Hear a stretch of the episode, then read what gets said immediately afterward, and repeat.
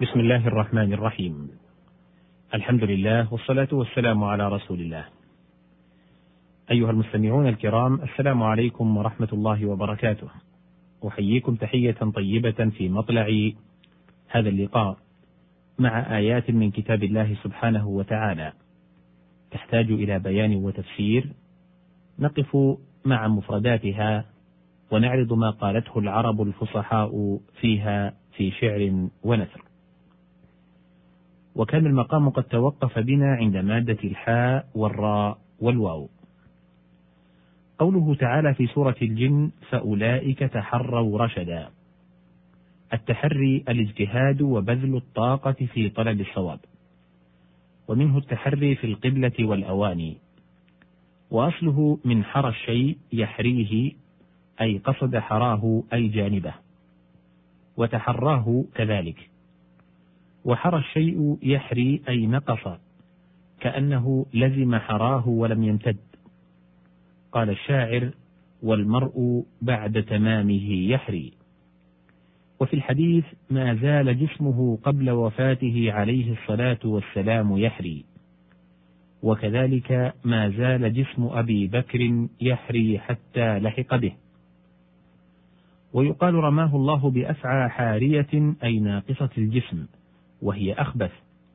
قال النابغة فبت كأني ساورتني ضئيلة من الرقش في أنيابها السم ناقع والضئيلة الناقصة الجسم. الحاء والزاي والباء. قال تعالى في سورة المؤمنون كل حزب بما لديهم فرحون. الحزب الجماعة فيها غلظ. وقيل للجند حزب والجمع أحزاب. قال تعالى ولما رأى المؤمنون الأحزاب أي الجماعات الكثيفة وتحزبوا تجمعوا والحزب ما يوظفه الرجل على نفسه من قراءة أو صلاة. والحزب أيضا النوبة في ورد الماء والحازب ما نابك من شغل وفي الحديث كان إذا حزبه شيء فزع إلى الصلاة أي نابه وطرأ. الحاء والسين والباء. الحسبان الظن. قال تعالى في سورة الكهف: وتحسبهم أيقاظا. وقد يجيء يقينا كقول الشاعر: حسبت التقى والمجد خير تجارة رباحا إذا ما المرء أصبح باقلا. أي علمت لأن الظن لا يجدي في اعتقاد ذلك شيئا. وبالمعنيين قرئ قوله تعالى وحسبوا ألا تكون برفع الفعل ونصبه. وحسب ينصب مفعولين أصلهما المبتدأ والخبر. والحساب استعمال العدد والتقدير.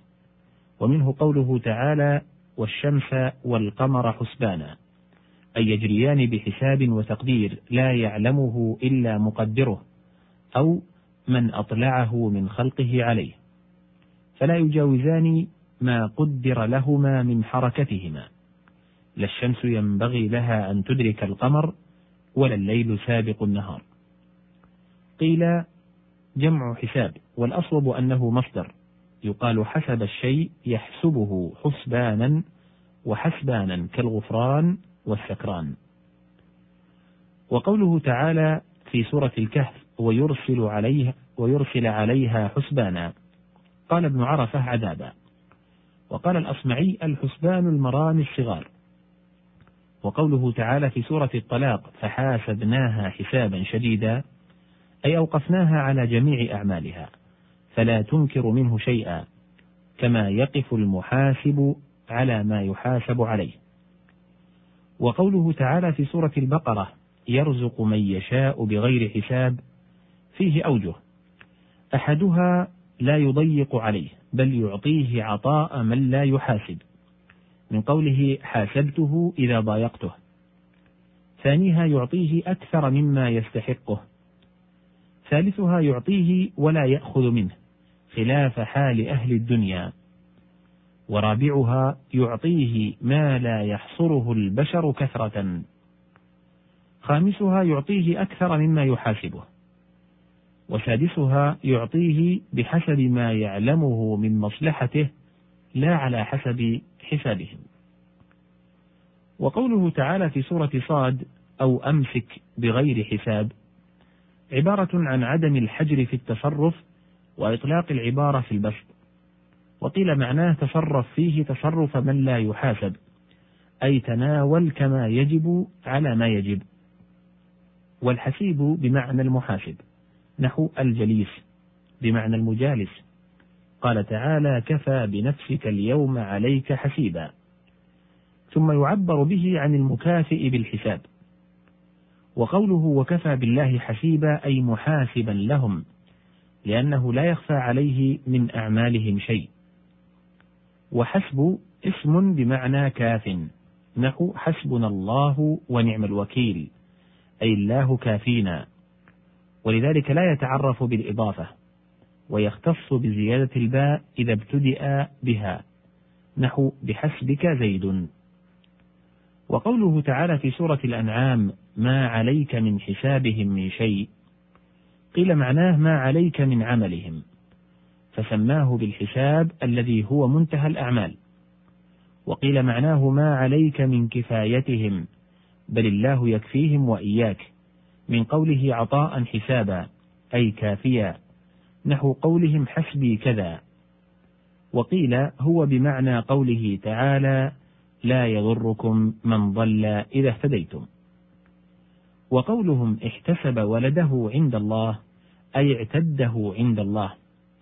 وفي الحديث من قام رمضان إيمانا واحتسابا أي معتدا أجره وأصله افتعال من الحساب أو من الحسبان. أي اعتقد به في حسابه وظنه. وقال الهروي معناه طلبا لوجه الله تعالى ولثوابه. وعن عمر أيها الناس احتسبوا أعمالكم فإنه من احتسب عمله كتب له أجر عمله وأجر حسبته. والحسبة اسم من الاحتساب. وفلان يحتسب الأخبار ويتحسبها أي يطلبها ويتوقعها. وفي الحديث إن المسلمين كانوا يتحسبون الصلاة فيجيئونها بلا داع أي يتوخون وقتها ويطلبونه.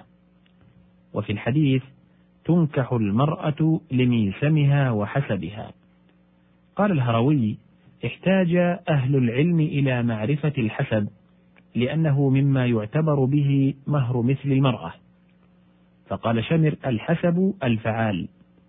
والحسب للرجل ولآبائه مأخوذ من الحساب إذا حسبوا مناقبهم. وذلك أنهم إذا تفاخروا عد كل واحد منهم مناقبه ومآثر آبائه وحسبها. فالحسب العد والحسب المعدود نحو النقص والمنقوص. والحسب القرابة لكثرة عددهم. ويبين ذلك الحديث لما قدم وفد هوازن يتكلمون في سبيهم قال لهم رسول الله صلى الله عليه وسلم اختاروا إحدى الطائفتين إما المال وإما السبي. فقالوا أما إذا خيرتنا بين المال والحسب فإنا نختار الحسب فاختاروا أبناءهم ونساءهم. هنا ينتهي الحديث وقد بقي بقية في هذه المادة. لها تفصيل بإذن الله. في اللقاء التالي إن امتد بنا العمر والسلام عليكم ورحمة الله وبركاته.